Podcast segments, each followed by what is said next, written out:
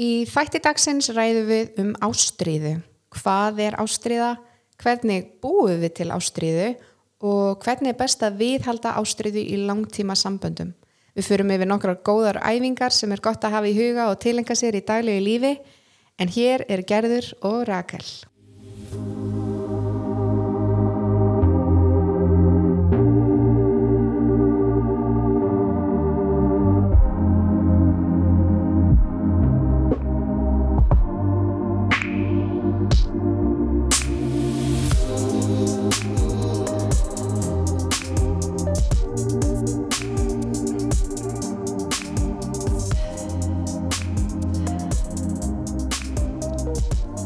Að hlusta á ástríðu kasti. Góðan daginn. Annar þáttur, eða, Já, um, ég vil segja 1,5. já, getum gert það. Ok, Fyrsti þáttur var bara svona kynningaþáttur. já, Það sem við vorum í rauninni bara að babla um mig og þig. já. En núna kemur alvara lífsins. Hvernig lagst þetta í þig? Mjög vel. Ok. Ég er ótrúlega spennt fyrir þessu og ég veit að þú er spennt fyrir þessu. Já, það eru samt svona, ég veit að kemur kannski óvast, en það eru bara blendna tilfinningar. Nú? Já, þú veist, Ok. ég er mjög spennt fyrir þessu verkefni og þetta er eitthvað sem mér er búið að langa til að gera mjög lengi. Mhm. En jafnframt kemur alltaf þessi svona evi. Eða svona, er ég að gera þetta, er ég nóg klár til að gera þetta, er ég nóg skemmtileg? Er þetta og- tíminn á fólk eftir að elska þetta og fólk Já. eftir að þetta ekki, Já. fólk eftir að segja? Nákvæmlega og mér finnst líka svona hvers skipti sem ég ger eitthvað sem gerir mig meira opinbera Mhm. þú veist eins og til mér þetta ástriðukast þetta er persónlegt og Já. fólk mun kannski fá að kynnast manni á svolítið öðru leveli Já, og þá hugsa maður alltaf sko að að maður er að hleypa fólki nær sér ennþá meira og þá er maður alltaf að gefa meira færi á einhvers konar gaggrinni eða aðtjóðasendum akkurat. þannig að ég er svona, það eru blenda tilfinningar en á sama tíma að þá er þetta það mikilvægt fyrir mér og það spennandi Mhm. að ég er bara til í þetta og ætla að hoppa í djúblegina að sjálfsögðu. Ég er enn búin að upplifa líka svolítið svona blendna tilfinningar, bæði með þetta eins og þú segir, hversu langt ætlum maður að hleypa fólki að sér, við náttúrulega erum að fara að tala um svolítið mikið af málefnum sem að geta verið svolítið viðkvæm, uh, oft málefni sem að fólk á erfitt með að tala um.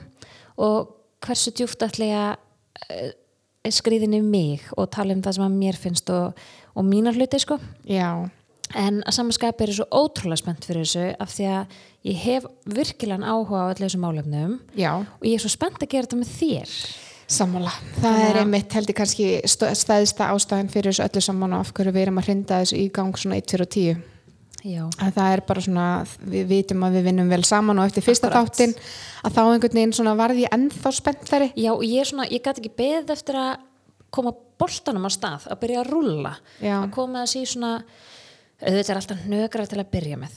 Já, einmitt. Þannig að maður er svona hvaða pól vill maður taka og hitta og þetta og bara svona ég og þú púsa okkur saman fyrir framan á mækana sko. Já, það er líka svona, ekki það ég held okkur gangi bara þokkulega sko. Þetta verður fínt maður. Ég hef litlar ágjur á okkur allavega. Já, en við eittum vikunni í að rannsaka málefni eða kynna okkur það málefni sem við ætlum að ræða í þættinum í dag sem er uh, svolítið tengt nafnin á þættinum en við ætlum aðeins að fara yfir ástríðu. Já, hvað er ástriða?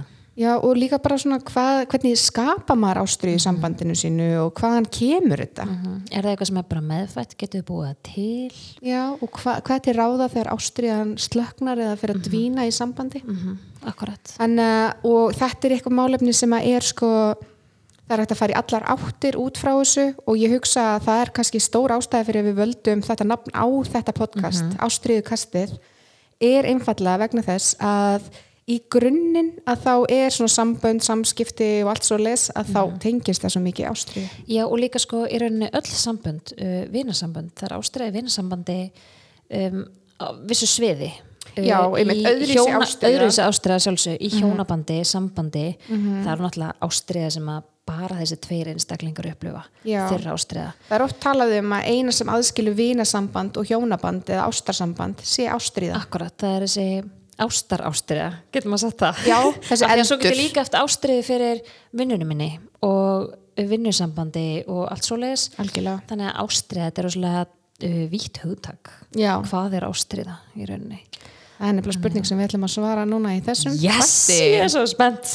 Já, en eins og áður að þá er þátturinn kostaður af blöss.is brum brum brum, Mm. sjokkrandi e, Vara þáttarins Já. Við ætlum kannski aðeins að fara í hana En ég valdi í samstarfi við Blöss þá valdi ég sem sagt uh, bara eina vinsalistu vöruna þessa dagana og það er sem sagt Uberloop Uberloop Uberloop segðu mér aðeins frá Uberloop Já, þú hefur ekki prófað þetta? ég hef ekki prófað þannig Nei, þú ert að missa að lífinu, Rakel Ok. það er svoleiðis, Já, ég segðu er- meir Þetta er alveg, við erum að selja fleiri, fleiri flöskur af þessu og fólk kemur aftur og aftur og aftur. E, þetta er svo sleipefni Mhm. Sem er hugsað svolítið til að mýkja leikin og gera allt skemmtilegra Ok. en Uberloop er silikonsleipefni þannig að það er alveg ekstra sleift og mjúkt Mhm. og það er algjörlega bragð og lyktarlust. Mm Margir segja, ég þarf ekki sleipefni, ég blotna alveg nóg.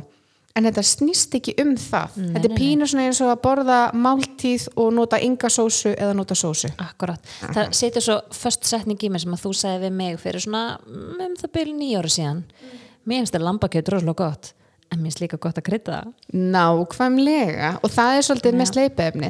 Þetta er ekki spurning um að þurfa að nota sleipefni, heldur er þetta líka svona, þú hefur þennan ekstra möguleika. Mm, akkurat. Margir sem að hugsa, ok, sleipefni er eitthvað sem þú notar í kynlífi þegar að tippi fyrir píku eða tippi fyrir rass eða eitthvað svo les og það er alveg rétt. Og þetta er sleipefni sem er notað meðan maður stundar kynlíf en til dæmis að nota Uberloop í munnmögum af því að þú ert að sjúa tippi og settu í þess aðstæður Rakel. Ok, ég- ég er þarna, ég er þarna. ímyndaður þetta í hausnum. Þú ert að sjúa tippi og leið og þú setur sleipefni sem er virkilega sleift, algjörlega bræðulust og er ekki Mhm. vond að hafa það í munnunum þetta er bara eins og að vera með gloss eða eitthvað. Mhm.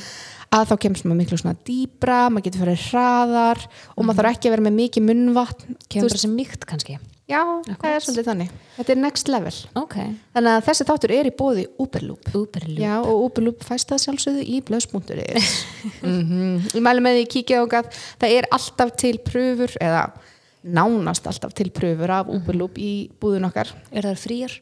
Í Hamraborg, já, sjálfsögðu. Alright Yes indeed, við erum, það við leggjum mikið upp úr því hjá blöss að vera með fríjar pröfur af sleipaefnum, að því að rétt eins og þú kaupið sleipaefni, að það þarft að prófa það áður og þú finnir það eina rétta. Algjörlega eins og þegar þú kaupið make Já, já, já. eða dagkrem akkurat, akkurat. Þannig að þetta er svona svipa koncept í okkur. Við erum með fullt af tegundum, eigum oftast til alveg helling af mismunandi pröfum sem að fólk getur fengið það með sér heim til að prófa. Kemur síðan og kaupir það eina rétta.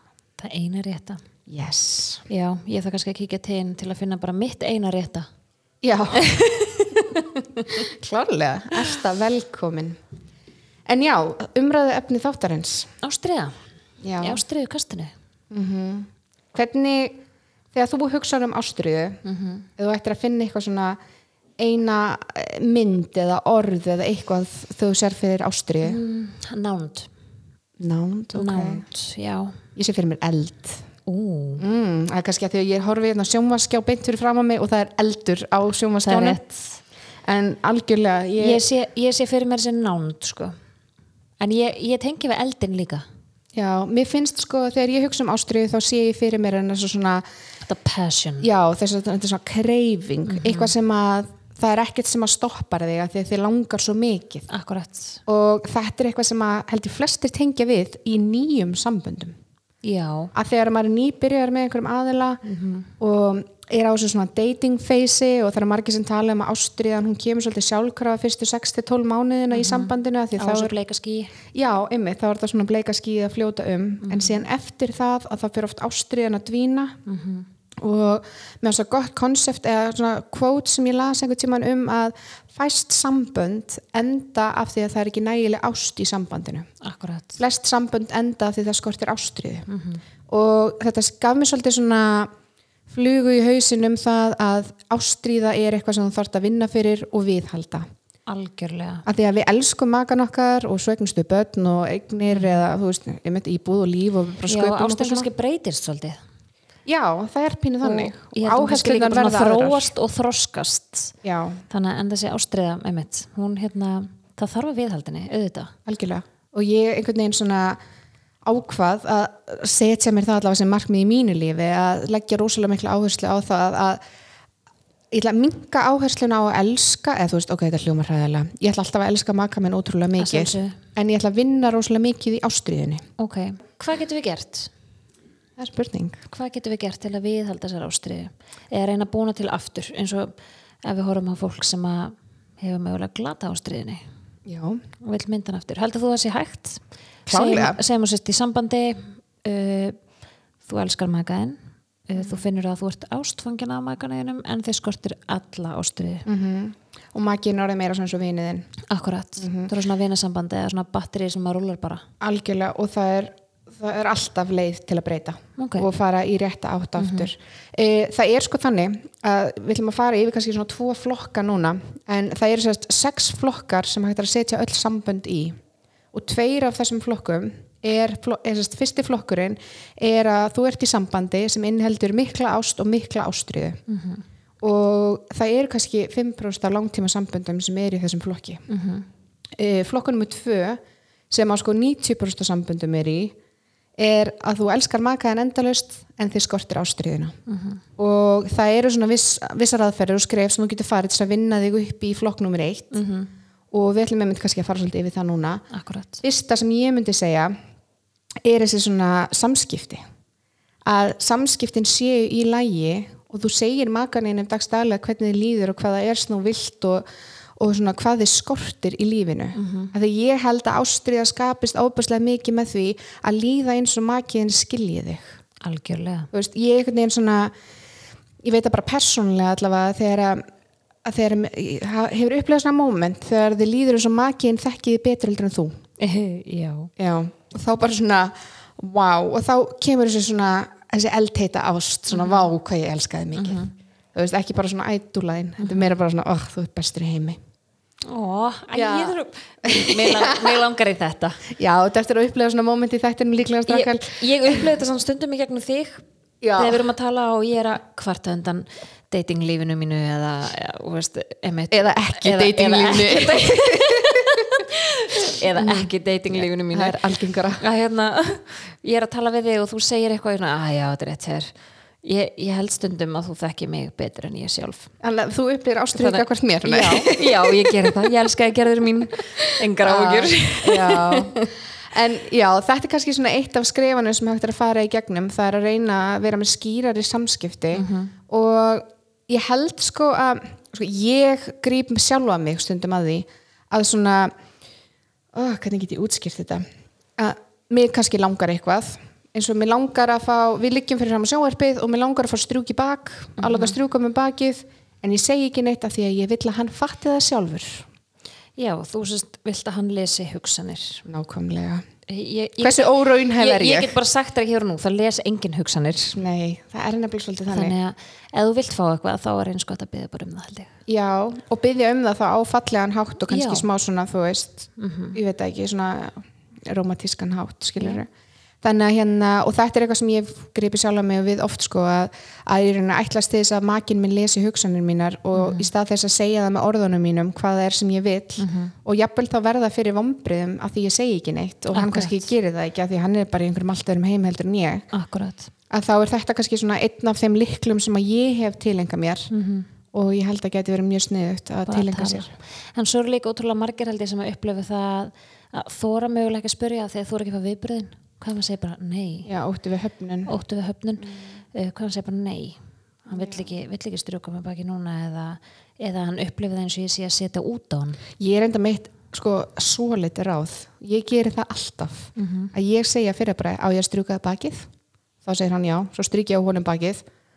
Ég ætla ekki að segja hann skuldi mér en þá eiginlega Jakob er að hlusta þátti núna hann er bara já, mitt, ah, ég skil núna, ok. En þannig að Jakob, næst þegar gerður segir Jakob minn, á ég að strjúka bakið? Þá hvað- þú bara, nei nei en ég skal strjúka þér bakið það nákvæmlega er bara skip that part. en það er samt alveg þannig að þegar þú ætlast þess að fá eitthvað frá makaninum verður það vissum að þú sért að gefa það á móti. Akkurat, og þú sést tilbúin til að gefa það á móti. Já og þú veist við erum að tala um eitthvað svona grunnhyggið og eitthvað svona núna strjúka bak en við erum að tala um líka kannski dýpri þú veist hvort sem að þessi kynlíf nánd eða mm heimilistrif eða eitthvað annað. Akkurat. að þú veist síndu fordæmi. Þannig að ef að þú ætlast þess að makiðin gerir eitthvað að verður þá vissum að þú sést tilbúin að gera það líka. Akkurat. eða allavega eitthvað annað sem getur að koma mm -hmm. mót sem makaðin en, um, en já. Uh, fleiri hlutir sem að mér dætt í hug og eitthvað sem er gegnum gangandi í mínu lífi er þetta svona playfulness.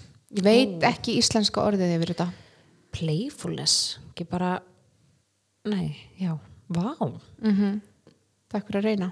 Já, Þetta er sko, ef þið eru með hugmyndum hvernig maður getur þýtt playfulness á íslensku með fallegu orðalagi að þá sendið okkur á Instagram með okkur ástriðukastið og farið þið núna og followið ástriðukastið. ú, Yes, um, en playfulness og þá meina ég á þann hátt að veist, maður sýnir þess svona lífsgleði þú veist, lífsgleði en á sama tíma getur maður bætt svona sexiness og einhvern veginn svona þokka inn í það. Og playfulness kemur líka ótrúlega mikið út frá því að eiga auðvelt með það að vera mismöndi karakterar. Algjörlega. Af því að ef þú hugsar, þú veist, þegar þú hittir mömmu þína þá ertu eitt karakter, þú ert með vinkonuðinum þá ertu annar karakter, þú ert í podcastinu þá ertu annar karakter. Og oft einhvern veginn eigum við það til að detta í það að vera alltaf mamman. Þú veist, og sérstaklega í sambandi með makanum okkar að þá erum við heima fyrir og þegar við erum heima að þá erum við móðir eða þú veist, ef þú ert já, áttbát, þú ert að tala núna bara út frá þér til dæmis. Já, að þá hérna einhvern veginn dettur maður í svona mömmugýrin og maður er í þessu með þetta skipa fyrir, læra heima, elda matinn og maður svona græja og gera maður svona dúurinn og þá gleymir maður ofta að fara inn í svona inn á við í svona þess að rólegu sensual eða svona hvað sem er sensual orkunu sína. Ég mun koma til með að sletta rosa mikið á ennsku það Jú, eða veist, allt mitt sem ég hef lært í gegnum tíðin hef ég allt lært í á ennsku akkurat, og þá er oft svo erfitt að finna falleg íslensk orð yfir það. Sensual, er það ekki bara nei, já, ok flott Rakel. sko. Eh, ég er hérna bara, ég er með þér. Já, allavegna að finna svona þessa sensual orku að því að það er það sem er kynæsandi fyrir makan okkar til dæmis. Algjörlega. Þannig að leiðum við bara svona við breytum tónin í röddin okkar við fyrir Já. inn á við og ég held líka sko um leið og þú ert að koma þér í þessa sensual orku og þú ert að beininni að makanuðinum hvað upplifir hann? hvað upplifir makin? Ég hef hort í augun á kallmanni og hugsað ég ætla að ríða þér í kvöld Akkúrat. Hann finnur, hann þá, finnur- le, þá lesa hann hugsanir þá í fyrsta hann hugsanir þannig að um leið og þú ert komin í þessa orku þá öllum líkitum kemur hann inn í orkuna þina Já, og hann dettur inn í þetta Algjörlega. með þér. Og, þarna, og þetta er mitt þetta er, uh, myndi ég flokka sem ástru þetta er eitthvað sem þarna er ykkar á milli. Þið eru kannski á heimilinu, öll börnin eru vakandi.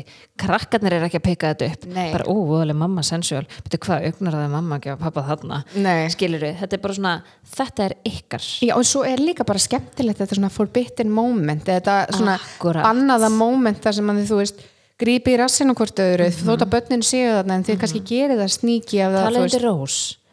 Segði eitthvað sem bara magiðan skilur hvað þú ert að segja. Ah, mannstu En- en- mómentir Rakel þegar maður gætt klæmst á ensku? En núna í dag þá eru börnin okkar fann að kunna ensku það er ekki sjans að maður geti sagt neitt. Nei, og þau eru eflust betri en við á mörgum sviðum í ennsku þau getur örgulega þýtt enskuna betur heldur en við. Já. Eflaust, börnin okkar eru svona fyrir ykkur sem hlustu ekki á kynningaþáttin uh, við eigum sérst börn á sama aldri. Já. þau eru tíu ára. Þau Þannig að þau skilja allt saman. já, þannig að að, það er orðið erfiðar að eiga svona intimate dirty talk yfir miðan daginn. Já, Mhm. ekki það, ég er ekki mikið að tala þannig við sjálfa mig heima. You go girl. En þú skilir það kemur eftir að dætutunum eru sopnaðar sko, þá fyrir fram á speilin Já, já, já, já. En jú, það er samt partur af þessu. En Já. allavega hana, e, það þarf að skapa svona þetta andrúsláft sem bara þið tvö eruð í. Þetta er ykkar moment, þetta Já. er ykkar ástriða uh, af því þá öllum líkitum svo þegar börnin eru sopnuð það er mjög búið að ganga frá öllu hægur taskinu sem að fylgir því að vera með börnin á heimilinu hvað sittur eftir, Og mér finnst líka sko einmitt að leggja svona uh, stráfræjum yfir daginn. Já, uh, þetta er þessi forleikur Já. Forleikur er ekki bara þú ert komin upp í rúmöndu sæng að fara að byrja að killi við, skilur Nei, getum við kallað þetta dagleikur? Dagleg, já, Dagleikur. Já, þetta kom svolítið svona já. Dagleikurinn Jú, er þetta bara myndi ég flokka sem dagleik. Já, er það ekki? jú, Þetta dagleikurinn er eitthvað sem að þú gerir svona yfir daginn til þess að minna makaðinn á uh, kynfyrirslega spennuna ykkar. Algjörlega. Og ef þú ert að hlusta núna hugsaðu bara hvenar gerði ég það síðast? Mhm. hvenar bókstallega sendi ég makanum mínum dörti SMS og það þarf ekki eins og vera svo dörti Nei. það getur líka verið bara að hlakka ókslega mikið til að kúra með þér í kvöld. Já, bara, hei þú. Mér finnst þú sætur, eða mér finnst þú sæt. Eða blikkall. eða blikkall, bara svona ég er að hugsa til þín og Já, svo getur þú mögulega bætt við ég er að hugsa til þín á eitthvað ákveðin hátt. Nákvæmlega. Þetta er bara svona, mm, mig langar. Já, og ég held að það sé eitthvað sem að við kannski svona í upphafi sambands þegar við erum að byrja saman þá snýst þetta allt um hvað get ég gert til þess að honum líki vel við mig. Akkurat. Þú veist alltaf bara, þú veist, hvað get ég gert? Þú ert alltaf í þessu móti að reyna að hylla viðkomandi. Nákvæmlega. Síðan þegar líður á sambandið þá ámaður til að byrja einhvern veginn svona að hugsa hvað er hann að gera fyrir mig? -hmm. Og leiður farin að hugsa hvað þú ert að fá út úr sambandinu og hvað hinn er að gefa þér í staðis að hugsa hvað get ég gefið honum. Akkurat. Að þá einhvern veginn óstur að dettur svolítið ástriðan úr þessu. Og bara svona uh, ég man ekki hvort við höfum talað um það í fyrsta þætti en allavega að, að, sagt, að eina manneskjan sem þú getur breytt í lífinu ert þú sjálf. Akkurat, og þetta er svolítið, þú þarft bara að ákveða hvað það er sem að þú ert tilbúin til að gefa af þér. Já. og ef þú ert mikið að gefa af þér að öllum líkjum kemur makinn þinn að móti þér. Og segjum svo svo ástur hann sé algjörlega farin og þú vilt að hann sé duglegur að fara til þín og klýpur rasna þér og þú vilt hann sé alltaf að koma að knúsa þig að senda þess eitt skilabóð þú getur ekki allast til þess að hann pikkið upp sjálfur ef þessi ástæði er farin. Þannig að frekar að maður sjálfur byrja á þessu og sjáu svo kemur hann á móti mér eða ekki oft Þannig er að- maður líka svo uh, hvað er svona, maður getur sagt þú veist, brendur maður er svona já, en þú veist, ég hef reynd þetta um, en svo er þetta líka samt smá En svona þá er líka hægt bara að setjast niður, tala saman. Herru, mér finnst að okkur skorti eitthvað svona ástriðu. Ég er búin að reyna þetta, þetta þetta, en mér fannst ég ekki fá neitt á móti. En getum við, og svo komum við saman með eitthvað lust, að öllum líkitum er makinn þá mögulega bara, vá, ég bara fatta þetta ekki. Já, eða þá jafnvel að þú ert kannski bara ekki með réttu nálgunina Eða þú veist, þér gæti þótt ótrúlega veist, að hérna að senda skilaboð, ég elska þig Mhm. að þér gæti þótt það ótrúlega notalegt að fá svolítið skilaboð frá makanuðinum Mhm. en makiðin er kannski að leita eftir meira að fá knús Akkúrat. og finna líkamlegu nándina Akkurat. þannig að þá er líka oft kannski gott að setjast niður og spyrja Mhm. hvað er það sem þér skortir í sambandinu Þú veist, hvað er líka þínar áherslur? Akkúrat. af því að ég var, ég var að tala við par um daginn og það var svo fallegt að sjá hvernig þau, að þau það kveiknaði svona ljósapera í hausnum á þeim þegar ég var að tala við þau. Að því þau voru bæði svo svelt. Já. og ég sagði bara, ok, af hverju eru þau svona svelt? Og hún sagði, já, ég bara þú veist, ég geri allt en hérna, ég reyni allt sem ég get en það verðist aldrei að vera nóg og eitthvað svona. Og þá fórum við um að tala um þetta. Kannski ert að gefa honum eitthvað sem hún langar ekki í kannski vill hann ekki fá SMS frá þér um það hvað þú elskar hann mikið. Hann vill frekar finna það með líkamlega snertingu. Akkurat.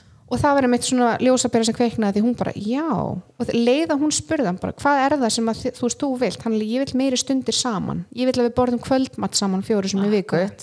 Hann vil nándina. vil og, sa og samverustundirnar en það var einhvern veginn eitthvað sem hún var ekki að gefa honum því mikið að gera í vinnunni og börnin og allt þetta alltaf sopnuð bara klukkan átta á kveldin með börnunum og mætti vinnu síðan á mótnana og sliðis og hann sagði, mér vantar samverustundirnar að við tvö borðum saman tvis og þrísar í viku og við liggjum upp í sófa og horfum á sjónvarp eins og vennileg bör. Þannig að að setjast niður með makanum er mikilvægt. Akkurat, þarna kemur inn í hvað er ótrúlega mikið að tala saman. uh, segja hvað það er sem að þig vantar hvað þig vantar að fá uh, hvað þig langar að geta gefið. Ég er líka að sé rosalega mikilvægt sko uh, horfðu líka eins á hvað er gott í sambandinu. Algjörlega. Hvað er gott í sambandinu og í staðin fyrir að einblina mikið á hvað það er sem vantar að horfa líka allavega meðan það er verið að vinna í því að fá það sem manni vantar úr sambandinu og horfa á góða. Og bentu makana þínum á það segjum að um, ef ég ætti hérna mann og hann væri ótrúlega duglegur að setja alltaf við þóttavel og taka úr þóttavélinu og hengja þau upp og brjóta svo saman og ganga frá þenni skáp. Því líka drauma maður sér búið hérna til. Hérna ég held að vera að lýsa Jakobi bara ég hef ekki séð þvótt á þessu sem við byrjum saman sko. En, og, en mér myndi kannski mögulega vanta frá honum að hann væri duglegri að þurka af bara taka dæmi ef ég myndi vera dugleg og í staðin fyrir að fara að böggan með því þú þurkar aldrei af, þú þurkar aldrei af. Ég myndi orða það, en hann er ótrúlega duglegur að setja þóttarinn og taka úr henni. Og ég myndi hrósunum fyrir það. Ég myndi hrósunum bara og segja við hann, ég er ótrúlega þakklátt fyrir það hvað þú ert duglegur að setja þóttarinn og taka úr henni og hrósunum fyrir það. Þá er hann heldur líklegri til þess að vilja gera meira. Mm Uh, ég hef allan ekki var hrósað og hugsað, ah, mér var hrósað. Nú ætlum ég bara ekki að gera neitt meira. Þú veist það er mikið frekar að mannskænt einhver hrósi og bara já, ég vil gera meira, ég vil gera meira gott. Að þið finnst öllum gott að fá hrós. Algjörlega þetta er næringin okkar. Þetta er næringin okkar. viðkenning um að vera nógu góð og vera viðurkennd. akkurat, þannig að við erum dögulega líka að rósa makanum okkar fyrir það góða og þegar við erum í þessu að vera að rósa að þá er ég líka að horfa á það góða. Já, þannig að þegar ég er að finna hluti til þess að rósa þá er ég einblina á þetta góða. Einmitt, svona eins og þakklætis. Akkurat, þannig að Þetta er líka, þetta er flokka sem að svona einskonar, þetta heitir samlóku aðferðin. Þegar þú kannski Nákvæmlega. ert að byggja um eitthvað að þá svona fabrikatara það eða þú fóðrar það með einhverju góðu. Og þá segir þú til dæmis ég elska hvað þú ert duglur í þóttahúsinu og það er ekkert sem ég finnst betra heldur en að vita af því að það er alltaf hrein föt í skápnum það væri svo æðislegt ef við getum tekið okkur bæði á ekki, ekki bara henda á hann ef við getum bæði tekið okkur á að þurrka hans oftar af. Þannig að, því þá höfum við líka kannski meiri tíma saman í svefnherbygginu ná, þú býr til svona samloku. Gott, og Já. þetta á, sko, þessi samloka hún á við allstaðar Mhm. það er alveg sama, úst, ef þú þarft að fara að byggja um eitthvað sem að þú veist mögulega ekki hver viðbrun verða eða þú heldur að þetta geti láta einstaklinum líða illa á eitthvað nátt gott um gott, svo þetta leiðilega reyndu að dúða með ykkur góðu og svo aftur gott. Og ekki orða hlutin eins og þú, þú, þú. Nei, nei, nei, Þetta er og þú við þarft eða ég. ég, þarf eða, veist uh, af því að þegar kemur á sambandi það er alltaf við. Já, það er ekkert bara þú og ég jú að sjálfsögðu líka. En, en sambandið sem slíkt er við. Já, þannig að ég og ég er við. Þú og þú. Uh, ég og ég. Annað sem ég skrifaði einna niður var að reyna að koma í veg fyrir reglur og skilirði já, Uh, þetta er sérst hugsa til þess að viðhalda ástriðinu í sambandinu af því að sko í upphafi sambands að þá eru enga reglur. Þú veist, reglurnar eru bara þær að ég elska þig og þú elska mig. Mm akkurat. Og við bara gerum allt sem við getum til þess að bara eiga geggjaðan tíma og eitthvað svoleið, svo náttúrulega gerist lífið. Og við fyrir að setja upp alls konar svona óskrifaða reglur. Nákvæmlega. Ef að þú gerir þetta þá færðu svona. Til dæmis ef þú tekur til í eldhúsinu þá stundum við kynlíf. Eða akkurat. af því að þú átt ammali þá stundum við kynlíf. Þetta er kannski ekstrím dæmi en við erum að tala um að það verða alls konar svona jöfnur eða svona reglur í sambandinu okkar. Og það er oft þannig að það er bara svona já ég veit að ef ég þvæ bílinn að þá stundum við kynlíf þannig að ég fann að þú bílinn fyrir þessari viku. En þá kannski oft kannski dettur þetta fyrir ég veit það ekki. En það er ótrúlega erfitt uh, fyrir báða aðla í sambandinu að viðhalda sambandi sem er fullt af reglum og skilurðin algjörlega. Að reyna að minka og sömulegis með skilurðin bara að þú þarft að gera þetta til að fá ást og umhyggju frá mér. Að þú veist að sama ef þú gerir einhver mistök eða ef þú gleymir að gera eitthvað að sjálfsögðu, þú veist, ef þetta er eitthvað vandamál og ítrekað og eitthvað svona meira heldur en maður myndi kalla eðlilegt að þá kannski þarf eitthvað að ræða málið. En þegar að sambandið þetta er fyrir að snúast um það að þetta eru skilirði og reglur að þá dettur ástriðan svolítið í burtu. Akkurat þá er þetta orðið meira svona eins og samkomulega og fyrirtækjarekstur. Já, og það, þú vilt ekki vera þar í, í þessu við. Nei, það er þar viltu bara fá að vera og þú vilt líka bara fá að vera þú inn í sambandinu ykkar og þurfa ekki, oh, nei, herði, ég má ekki gera þetta því að þá bregst hún svona við. Eða, ah, ef ég segi þetta að þá gera hún kannski þetta. Og þetta getur líka bara hamla makaðin í að vilja ræða við þig. Já, þetta getur hamla makaðin í að vilja setjast niður með þér og segja mig vantar svona eða mig langar að gefa þér þetta af því að hann er sættur við viðbröðin af því að það eru komnar ákveðna reglur og það eru komin ákveðin skiliri Já, við líka trúum því oft sko að ef að þú gerir eitthvað sem ég er ósáttu við að þá setja ég reglur í kringum það til að koma í veg fyrir að það gerist aftur. Akkurat, og þetta er ekki eða, veist, að mínu mati þá er þetta ekki rétt nálgun. Mæ að ef þú mætir seint í kvöldmat að það færð þú ekkert kynlíf. En ef þú mætir réttum tíma þá færðu kynlíf. Akkurat. Og það er ekki, þú hvetur í rauninni ekkert maka en þetta veldur bara meiri stress og kvíða. Bara ok, shit, ég er að verða sein þú veist, og bara hvað ég að gera og eitthvað svona, og oft er þetta kannski bara samskiptaleysi, er eitthvað sem við getum kannski bara að tala saman um. Akkurat. Er einhver ástæði fyrir því að þú ert alltaf setn í kvöldmat eða sein? Og þarna komum við aftur inn á hvað það er ótrúlega mikilvægt að geta að tala saman. Sammála. Að geta að tala saman. Já, svo er hann nú mér hvað er ég komin í, 5 eða 6 eða eitthvað? Ég veit ekki, við erum flakkandi þetta fram og tilbaka. Við sérst erum með svona skjál fyrir framann okkur. Við erum búin að henda niður svona nokkrum punktum og við erum svolítið að fara svona fram og tilbaka en það er bara ég. Við erum Já, bara að taka þetta okkar. Við vildum ekki hafa þetta of svona niður njörfað. nei, alls ekki. Mm, Næsti punktur sem ég myndi vilja benda á er að setja sambandi sitt í forgang. já, Uh, sko, ef þú hugsar með sjálfum, sjálfum þér, hvað er það mikilvægast í þínu lífi? Ef þú ert í sambandi þá er það fjölskyldaðin og maki og börn. Akkurat, sambandið. Nákvæmlega. Og af hverju setjum maður ekki það í forgang sem að í rauninu skiptir mann mestu máli? Ég sjálf hef oft sett vinnuna mína í allt og mikið forgang. Þrátt fyrir það að vinnan mín sé alveg rosalega mikilvæg að þá er hún samt ekki mikilvægur heldur en sambandi mitt. Nei. og ég upplifa mér þess að alveg það var svo ótrúlega fyndi eða fyndi, bara svona uppkvötunin að þegar ég var í sambandi síðast í mínu fyrra sambandi að þá voru allir sigrar og öll velgengni í fyrirtækinu mínu miklu skemmtilegri þegar ég hafiði maka. Og síðan var ég ein og þá hafði ég engan til að fagna með þegar voru góði dagar. Akkurat, þú veist, það er öðris að segja vinkonum frá velgengni eða fóreldrum eða sískinum eða eitthvað svo leiðis eða þegar maður útskrifast úr einhverju námskeiði eða klárar eitthvað skiluru en það er einhvern veginn svona oft setur maður vinnuna sína í svo mikinn fórgang og að því að maður færa náttúrulega alla viðkenningu og allt svo leiðis frá henni heima fyrir. En svo þegar maður missir það sem er heima fyrir að þá skiptir þetta einhver máli lengur öll þessi velgengni eða, eða svona achievements. Ég ætla ekki að segja að skipta ekki máli en, en Það þetta er verður öðru, það verður innantómara. já, þannig að þú þarfst að setja á vogarskáluna uh, vinnuna þína og allt þetta og sambandi, þú ert í sambandi Mhm. að þá ætti sambandið alltaf að vega tölur þingra Já og líka ætti ástarsambandi við makaðin að vega tölverð þingra en allt annað. Já, af því að bara hverjir eru bestu fóreldrarnir það eru hamingisamið fóreldrar nákvæmlega. Hvenar veistu að þú ert góð móðir? Það er þegar þú ert hamingisum og þú ert hamingisum þegar sambandið þitt gengur vel. Mm. og bara eins og komum inn á í kynningaþættinum núna ert þú í sambandi með Jakobi.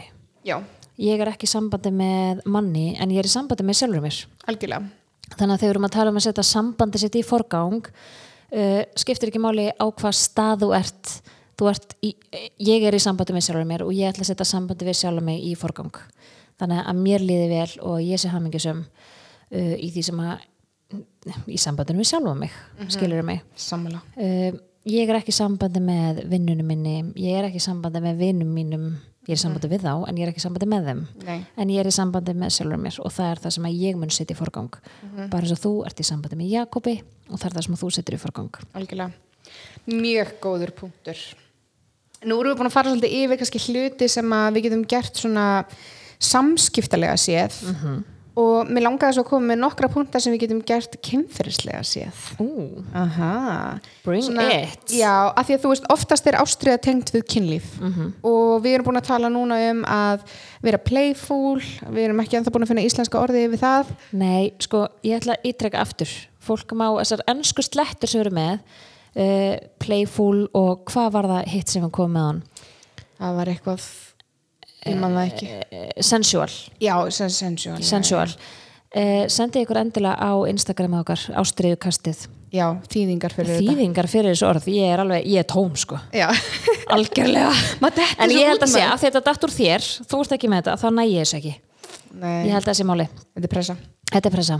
En já, við erum svo búin að koma með svona nokkur aðrið sem hægt er að gera bæði til þess að svona vinna í samskiptaminstrinu sínu, segja hvað það er sem maður er að hugsa í staðis að vonast til þess að makinn sinn taki það upp. Akkurat, um, og sömulegis vorum við að tala um að sína gott fordæmi. Ef það er eitthvað sem þú vilt í sambandinu gerð þú það, byrja þú.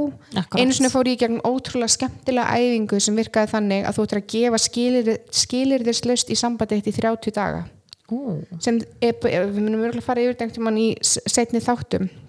En hún byggist þannig upp að í 30 daga þá átt að gefa og elska makaðinn skilirðislaust, þú átt að gera eins mikið og þú getur fyrir hann þú veist og, og þetta er ekki eitthvað spurning með að vera undirgefin eða eitthvað svoleiðis, heldur þetta bara elskaðan heils hugar í 30 daga og horfðu á það hvernig sambandið mun blómstra. Og ég ætla ekki að lýsa því hvaða breytingum bara samskiptin tóku. Nú ætlum ég líka að taka ítrekka eins og við rættum í kynningaþættinum. Að þegar við erum að tala um sambönd og allt þetta að þá erum við að tala um alla jafna heilbæri sambönd Já. við erum ekki að tala um ofbeldi sambönd hvort það er líkamlegt eða andlegt eða svo leis við erum að tala um þessi heilbriðsamband þóttu séu kannski hnökrar í sambandinu og allt það það er eðlilegt og það er heilbreygt uh, að þá erum við samt á því leveli. Algjörlega og sérstaklega eins og ég ljósi eins og æfingar sem felja í sér að, að gefa sig allan og elska skiluruslisli 30 daga. Ég mun koma til með setna að útskýra þessa æfingu betur. Er, ég er að tala um hana núna í mjög stuttu máli að þá er mikilvægt að fólk sé ekki að taka þetta kannski og framkoma þessa æfingu ef við erum að tala um ofbeldissamband eða fíknisamband, það sem er fíknisjúkdómar.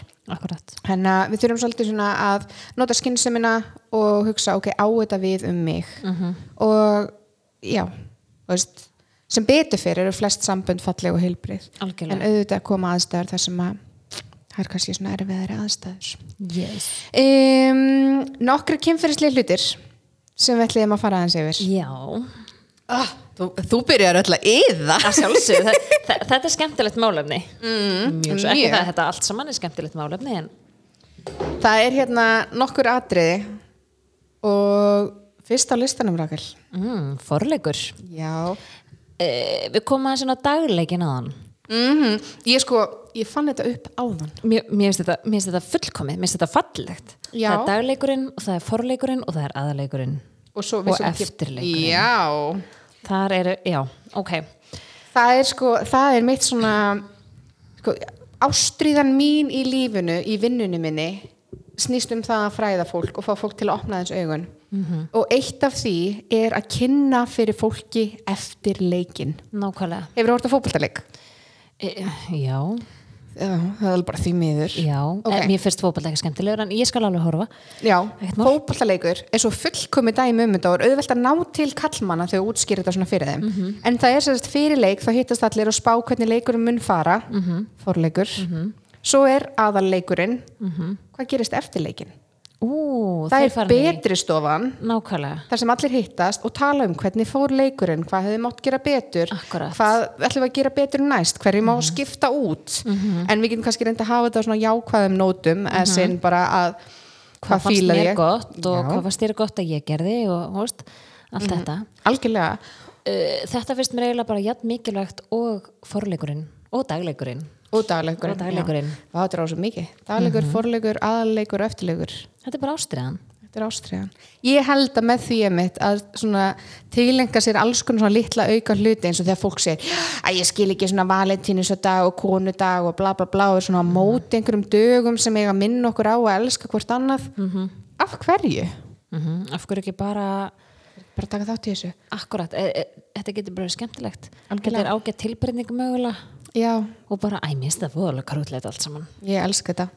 En eftirleikurinn, hann á að snúast svolítið um það einmitt, þar sem að þið liggið saman, talið um hvað var þitt uppáld í kynlífinu, hvað þú myndi vilja gera meira af og allt svo leis og það sem gerist í eftirleiknum er að þið fá bæði þessu ótrúlega opið tækifæri til að hrósa hvort öðru fyrir framistöðu akkurat. Og tala um hvað það er sem eitthvað finnst geggjað. Og hvort sem það er bara ég elska þú horfir í augun á mér þegar þú ert að gera þetta eða ég elska hvernig þú snerti mig þarna eða hér, skiluru og ég hef lært að eftirleikurinn hann, já, eftirleikurinn skapar oft svigrum fyrir annan leik. Wow. yes, second round. Ok, yes, þannig að ég, ég mæli sterklega með þessu og æ, ég veit ekki, ég, ég verði svona pínu pyrru þegar þetta er eitthvað svona, já en þú veist ég bara get ekki, ég er bara sopn eftir kynlíf einhver svona, þetta er svona típist kallatal sko, bara get ekki haldið sér vakandi er fáða og sopna kynlíf er þetta ekki partur af kynlífunu? sammála, Ég, ég myndi setja þetta bara undir sama hattin sko. Algjörlega. þetta er svo þegar þú fyrir út að borða uh, þú ert búið með aðlurtin og færðir eftir þetta þú ert samt að þú ert að borða ú mm. das, brum, bum.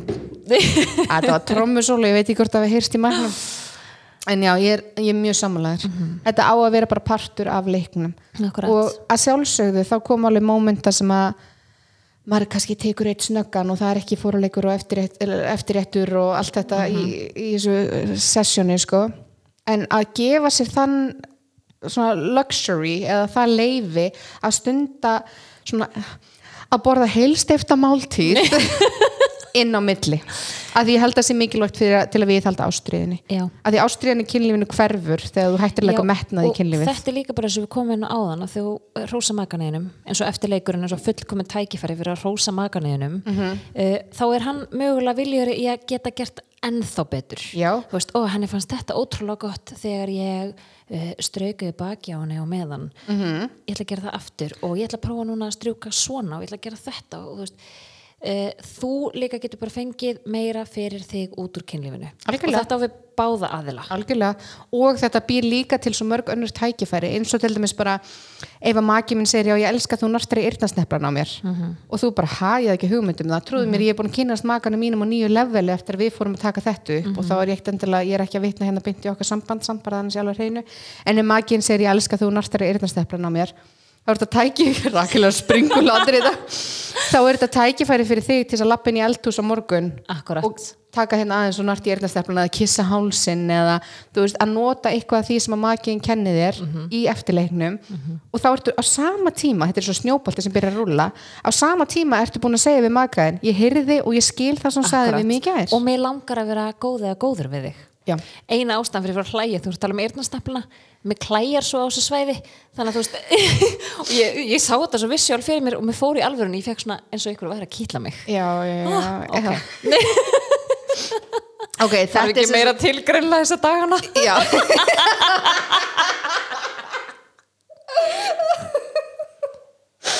Sorry. Jú, jú, segðu, segðu, þetta er það þurrkur Og þú fannst sleipefni í blöss.is, úbelúð Herði, næsti punktur. Það var eiginlega punktur sem er bara skrifað fyrir því Rakel. Það er, tala mínur um batterislus, ég er ekki með punktana. Nú verð ég bara að fá að leiða henni þátt. Hvað er með þetta? Það eru sexy undirföt. Take it away. Take it away. Sexy undirföt geta gert svo ótrúlega mikið fyrir þig sjálfa. Nú ætlum ég að tala uh, út frá þér, nú ætlum ég að tala út frá kvenmanni. Um, ég persónulega ég er alltaf í sexy undirfötum. Af því að mér líður betur í sexy undirfötum. Ef þú sér mig í sveittum kósikala ég er í sexy undirfötum innan undir. Mhm. af því að þannig líður mér vel og þannig líður mér sexy og þetta er eitthvað svona mitt öryggi. Þú gerir þetta fyrir sjálfa þig. ég gerði þetta fyrir sjálf mig. Og ef ég ætti hérna maka mannin sem er svo döglegur að taka út þáttuhalni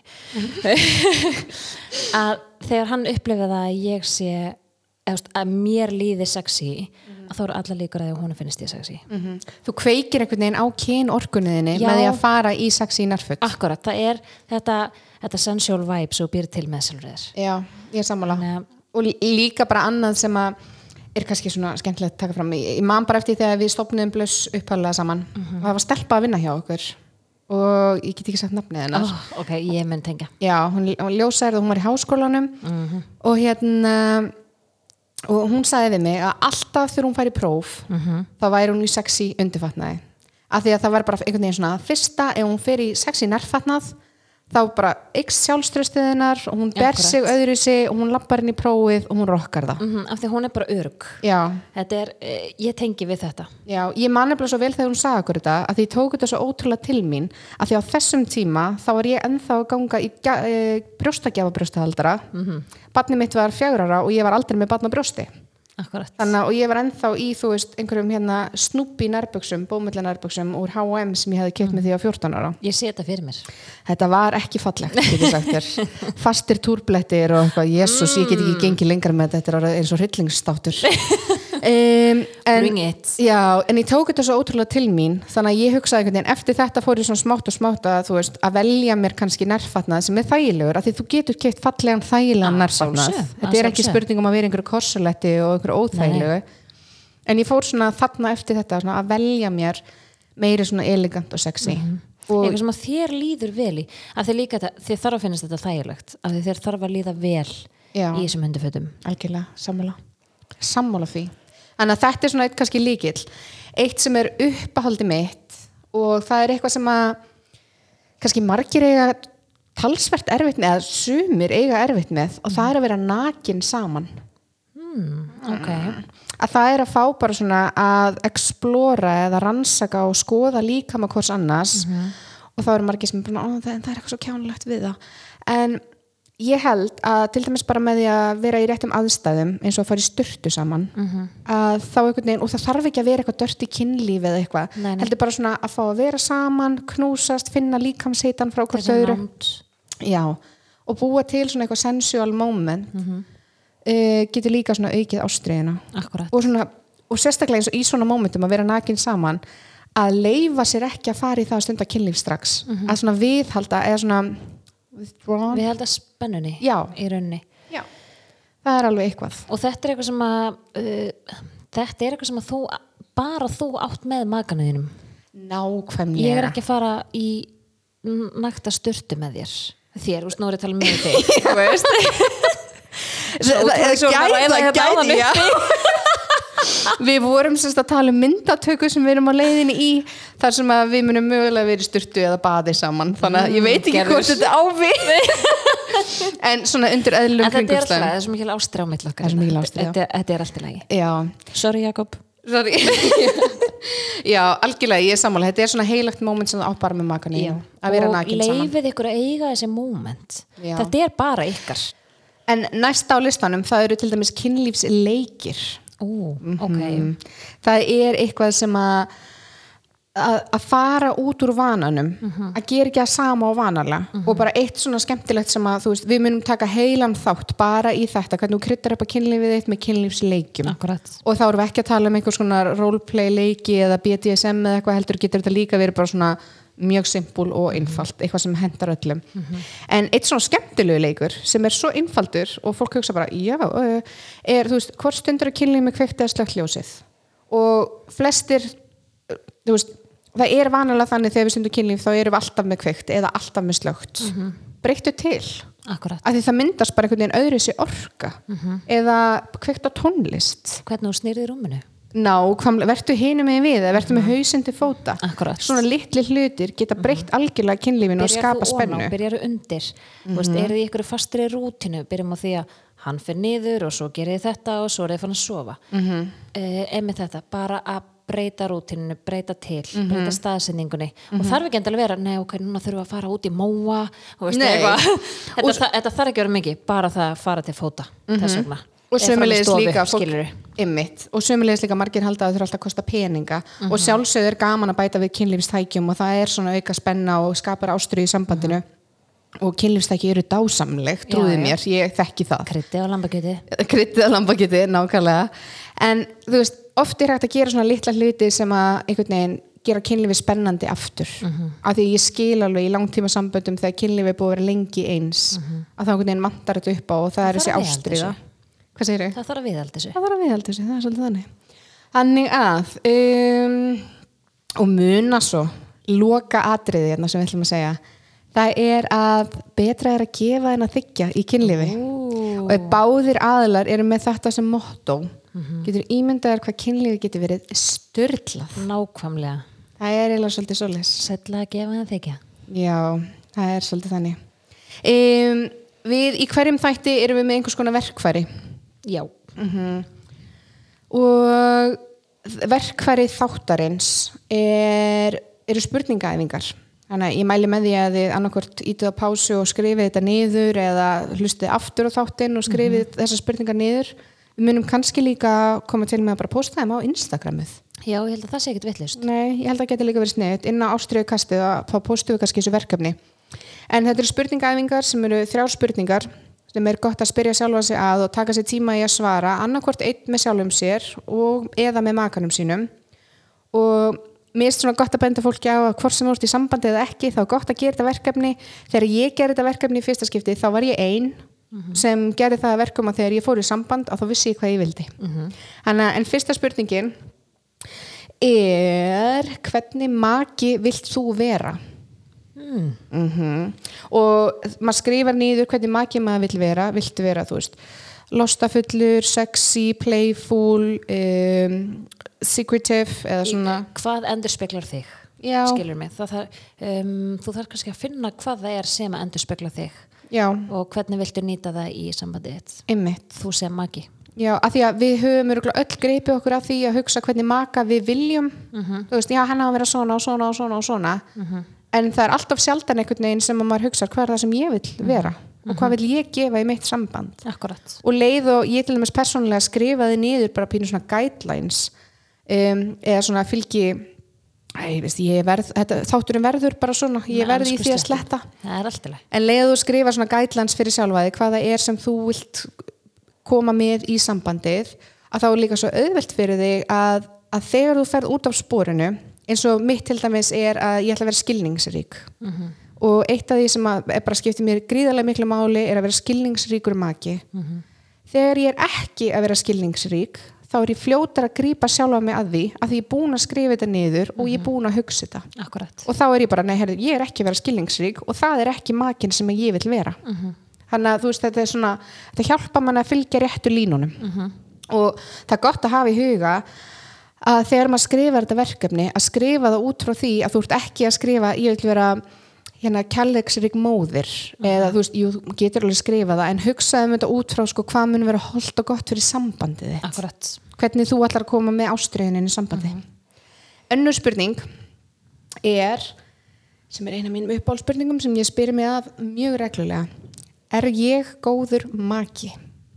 Mm ef svarið er já að þá er gott að kannski hugsa eins hvað er það sem gerir mig að góðum maka? Akkurat. Veist, ég er heiðarleg ég er traust, ég er skilningsrík. Af því þarna líka sko uh, kom inn á hrósið algjörlega, það má alltaf hrósa sjálfum sér. Endalaust. það þarf ekki bara að hrósa ykkur um öðrum. Þú mútt líka að hrósa sjálfum þér fyrir eitthvað gott sem þú ert að gera. Mm sammála. Þannig að og, og þetta líka einhvern veginn svona þú veist, þetta tekur, þú kannski gerir þetta í fyrsta skipti og þá tekur þetta smá tíma en í dag þá spyr ég mig að þessu bara kvöldin á hann ég fyrir að sofa, var ég góðu maki í dag? Og þá svarar kannski já. Ef svarið er nei, þá finnst mér ótrúlega gott að fara, ok, hvað var það sem ég gerði í dag eða vikuna eða síðustu árin sem gerir mig ekki að góðu maka? Og hvað get ég gert til þess að breyta því? Akkúrat. hvaða átt þarf ég að fara í til þess að laga þetta og þannig erum við með aftur komin inn á það að þú breytir engum nema sjálfum þér. Akkurat. Og þú tekur makaðinn algjörlega út fyrir summuna. Þú ert ekki, nei ég var ógislega óþólum og pyrrið í dag en það er að því að hann er svona og svona og svona. Þú veist, við höfum alltaf val. Við höfum tvo valmöguleika, ætlum við að vera pyrruð eða ætlum við að sína skilning? Það er akkurat máli það er nefnilega, við höfum alltaf þetta val. Um, ef að makiðin gera eitthvað sem að þér mislíkar að þá hefur það alltaf val hvernig þú ætlar að tækla það mm -hmm. það er nefnilega máli, við höfum alltaf valið. Þú, þú getur farið til makan og sagt mér mislíkaði þetta. Og þá að öllum líkitum fer hann og hugsar sinn gang. Eh, en þú getur líka orðið pyrruð og reið og sínt honum það þannig. En þá er ég ekkert svo viss um að hann muni fara og hugsa hvernig á ég að breyta þessu? Hann eru líka komin inn í þessar reglur og, og skilir því og þetta er svo rættum áðan. Algjörlega. Og það er líka mikilvægt að ef maður horfir á sjálfan sig og hugsa, "Ok, ég er ekki góðu maki að þú veist ekki að brjóta þig niður fyrir það heldur ertu bara að hugsa hvað þú er, er sem þú getur gert bet, betra. Þannig, að- og þetta er svona þetta er æfing sem að þú ferð að gera sjálfkrafa því oftar sem þú gerir hana. Og mér persónulega finnst líka ótrúlega gott annars lægið ef að ég upplifi dag sem er kannski erfiður og ég upplifi sjálf mig ekki sem góðan maka að þá segi ég það við makan minn. Nákvæmlega. Þá segi ég bara ég minnst ég ekki búin að vera góð kærasta í dag af því að leiðu ég segja það uppátt þá líka svona kannski þá líður mér svona pínu eins og ég sé að byggja um fyrirgefningar eða svona þá er ég líka að segja við maka minn mm ég veit að ég er búin að vera leiðileg og ég ætla að bæta það. Þannig að ég er veginn ósrætt að byggja um og fyrirgefningar. vonandi, vonandi er, er sambandið á þeim stað að hann því skilning og hann er skilningsríkur á móti þér Algjörlega, nú tala ég um hanna þegar ég er hún og þú veist allt þetta. Mm að það sé þessi skilningur í sambandinu að það gangi á baki að búa. Við eigum öll okkar slæmi daga. Það er svolítið það er bara fullkomlega eðlilegt. Og við þurfum líka sko, við þurfum að leifa okkur stundum að eiga þessa slæmi daga. Já. eða þessi slæmi moment. Algjörlega, við erum hérna með svona reglu sko, það er þess 30 sekundar reglan. Þú mátt vera pyrraður og leiðilegur í 30 sekundur eftir það allt annað er græðgi þú þarft ekki meir en 30 sekundur til að reynsa til í hausnum þér þegar koma erfið moment. Ok, mér líkar þetta. Já, ég mun fara yfir þetta í einhverju podcasti. Þetta líka með mjög vel. Já, er 30 sekundar reglan. Já, og þetta sko, þú getur gert þetta keppni. Veist, að þegar að kemur upp eitthvað moment og þú bara ósur að lítur á klukkuna og svo allt í henni bara kortur í setna þá ertu bara, ég trúi ekki, ég er ennþá í þessum ham en síðan þegar þú vinnur í þessu og allt henni í dag þá er þetta bara svona, þetta tekur mínútu kannski. Ég er ekki ennþá komin í 30 sekundunar en þetta er, þú veist, ég hef uh, svona, ég hef ekkert endilega velti eitthvað mikið fyrir mér en ég ger þetta pínu ósælott mm. ég leifi mér að vera uh, þetta brjáluð og þetta. Á sama tíma og ég er að segja djöfusis fucking fuck í hausnum á mér. Svo leiði ég búin að segja þetta djöfusis fucking fuck að þá hugsa ég bara ok, þetta er aðstæðan hvernig vil ég tækla hana? Já. Og ég spyr sjálfa mig uh, ég ger það líka alveg stundum uppátt Já. hvernig vil ég tækla þessar aðstæður? Já. vil ég gera það reið? Uh, ef ég er reið ákvörðum bitnar af mest? Sjálfri Já, skilur mig?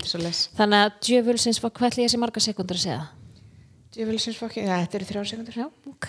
Og getur sagt það tíu sunnum ég get sagt það tíu sinum þannig að ég, ég er að þokkala á góðu stað þú ert innan marka. Já, já. þriðja spurningin og jáfnframt síðasta spurningin í þessar æfingu er þakklætisæfingin. Þetta er ekki beint spurning eða jú, þetta er spurning, þetta er spurningin fyrir hvað er ég þakklátt í sambandinu mínu? Mhm.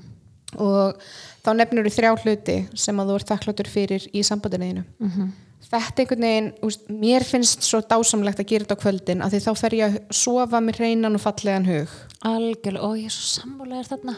Ég, ég ger þetta okkur einasta kvöldi. Já, þá fer ég yfir uh, það sem ég er þakklátt fyrir yfir daginn. Já, og eh, ósjálfrátt þá fer ég bara meira að horfa á það góða sem að gerðist í dag af því ég er alltaf velta, veltaði fyrir mér og þetta er það sem ég er þakklátt, ég ætla að reyfa þetta upp í kvöld Það ég er er þakklátt fyrir þetta, þetta ætla ég að setja í kvöld og ég skrif þetta oft Já. ég er með bók heimi á mér sem er smekkfull Já. af alls konar þakklætis orðum þetta er svona ég geti skoðið ekki um þessu bóku, ég veit ekki hvað helmingurinn þessu er mögulega nei, það er nefnilega samt en þetta er bara, skemmtilegt. ég bara sest á kvöldin og ég skrifa því Já.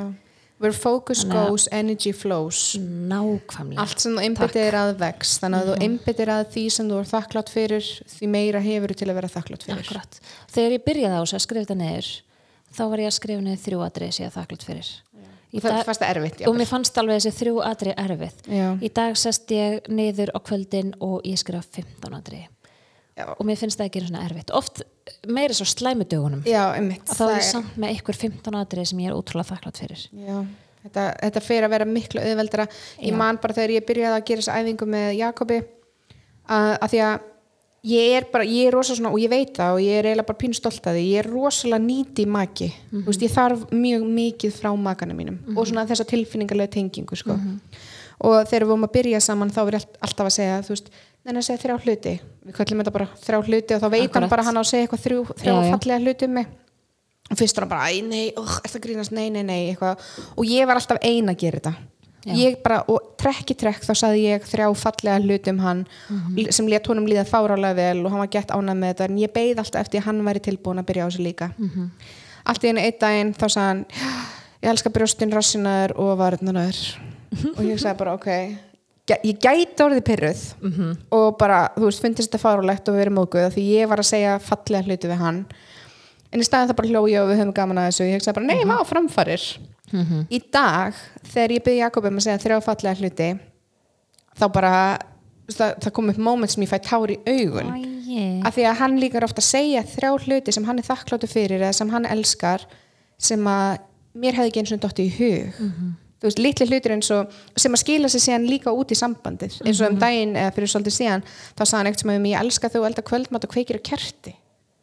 Og þetta var eitthvað sem að, þú veist, jú, mér stálega kósi en í dag þá ger ég í því að kveikja á kerti að ég veit að það er eitthvað sem heillar hann. Þú veist, og núna í dag kveiki á kerti fyrir hann en áður fyrir kveikti á kerti bara svona fyrir mig, eða skil ég vissi ekki að hún er þætti þetta svo Nei, nei. notalegt þannig að þú veist, hvort sem þú gerir þakklæðsæfinguna ein ég mæli með því að gera hana ein en líka með makanum ykkar.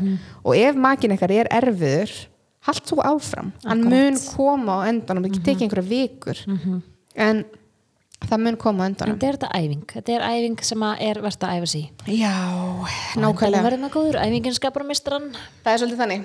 En uh, við fyrir aðeins yfir hvað við erum búin að tala um í þessum blessaða fyrsta þætti. Þetta er sagt búið að vera mjög skemmtilega þáttur sem við rættum mikið um ástriðu, við vorum með verkefni og alls konar svona hugmyndir um það hvernig maður getur skapað aukna ástriðu í sambandinu sínu. Ég held að líkillin og svona, já, eitthvað sem er gott að fara með út í daginn er að við erum góði í því sem við æfum okkur í. Akkurat. Og því sem við leggjum metnað í. Já, eins og allir með ef við fyrir með ræktina þá verðum við betri og sterkari og Akkúrat. ef við einbyttum okkur sambandin okkur þá verðum við sterkari í því. Og oft er þetta erfitt í byrjun uh, mann er líka kannski eins og þetta sé svona ok, ég þarf að gera þetta, þetta, þetta ótrúlega mikið sem það er að hugsa um. En eins og segir, eftir eitthvað nákvæðin tíma þá kemur þetta bara og þá er þetta bara og þá er þetta bara, hvað ég segja nú er ég að reyta íslensk orðið yfir svona rithma. Flow, þetta flæðir bara. Mhm. þannig að mm, halda áfram. Þetta er mögulega erfitt í byrjun og það er enginn að segja bara já, nú ætlum ég að fara að gera alla þessar æfingar og þá bara brjálast að mikil ástæði í sambandinu. Nei. það þarf að vinna með þetta það þarf að hnóða þetta og það þarf Að að viðhalda þessu. Algjörlega.